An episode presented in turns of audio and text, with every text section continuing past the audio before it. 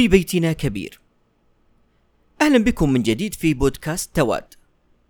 كبار السن هم البركة وهم قناديل البيت. ابتسامتهم التي تعبر تجاعيد السنين في وجوههم تشعرك ببساطة الحياة.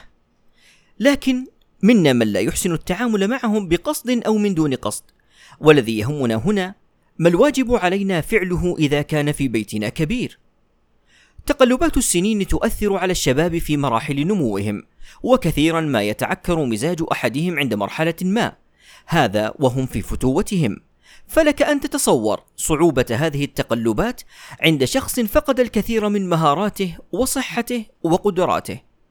كبر السن لم يأتوا لنا من كوكب آخر. فرق السنوات التي بيننا. ينبغي ألا تكون عائقا يحول بيننا وبين فهم كيفية التعامل معهم وإسعادهم. ربما يقول البعض إن الكبير هو الأولى بفهم احتياجاتنا لما أوتوا من حكمة صقلتها الأيام والتجارب. إلا أنني أقول إن المطالبة فعلا بفهم الآخر نحن وليس هم. وهنا من حقهم أن يقولوا لماذا؟ حسنا. هناك تفاصيل كثيرة لتسبيب هذا الاختيار. إلا أنني سأركز على أربعة أسباب. أولا الواجب الديني الذي كلفنا الله به بمعاملتهم. سواء أكانوا آباء أم أمهات أم أجدادا أم أخوالا أم أعماما.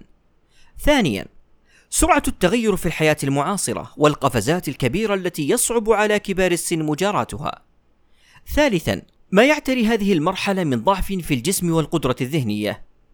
رابعا وهي الحقيقة المؤلمة أنهم أقرب لتوديع هذه الحياة وإسدال ستار الذكريات الجميل بيننا.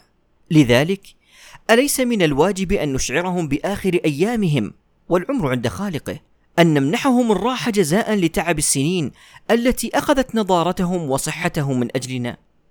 مما لا شك فيه أننا نحب كبار السن ولا نريد الإساءة لهم ولكننا أحيانا نتصرف من دون وعي تصرفات تكدر صفوهم.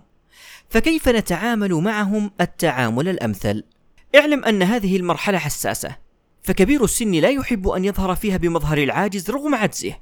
لذلك ترى بعضهم لا يهتم بصحته أو يكره زيارات الطبيب وما إلى ذلك. وهنا يجب علينا أن ننتبه لأسلوب حديثنا معهم بحيث لا نشعرهم بعجزهم.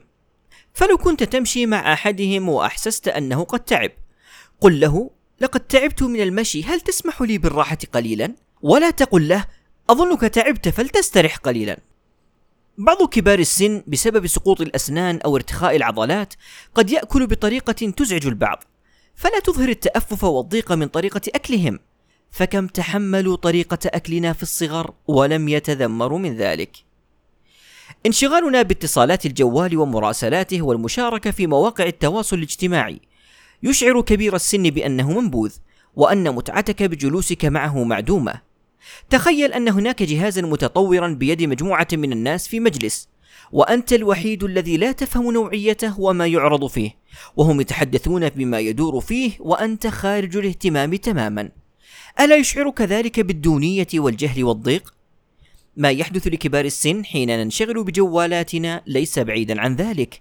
ساعتان فقط من 24 ساعة تترك فيها الجوال وتهتم بهم ليست كثيرة أبدا. كبير السن يحب أن يظهر بمظهر العارف بالشيء وأنه مرجع للقرارات. أشعروهم بأهميتهم. مثلا تريد طلاء المنزل بدهان جديد وتود استشارته في ذلك وفي الوقت ذاته تخشى أن يختار لونا لا يناسب ذائقتك. إذا خيره بين لونين أنت مقتنع بهما. كلا الخيارين لك رغبة بهما وهما اختيارك. لكنه بذلك سيشعر أنه هو الذي اختار اللون الأمر الذي سيسعده كثيرا. كبير السن يشعر بالوحدة كثيرا. جالسوهم تحدثوا معهم وانتبهوا إلى أنهم سيكررون قصصهم وأحاديثهم. فهم إما نسوا أنهم ذكروها أو أنهم شعروا بإعجابكم بها فكرروها ليعيشوا متعة اللحظة من جديد. تحملوا ذلك وأظهروا لهم في كل مرة نفس المشاعر وكأنكم تستمعون إليهم للمرة الأولى.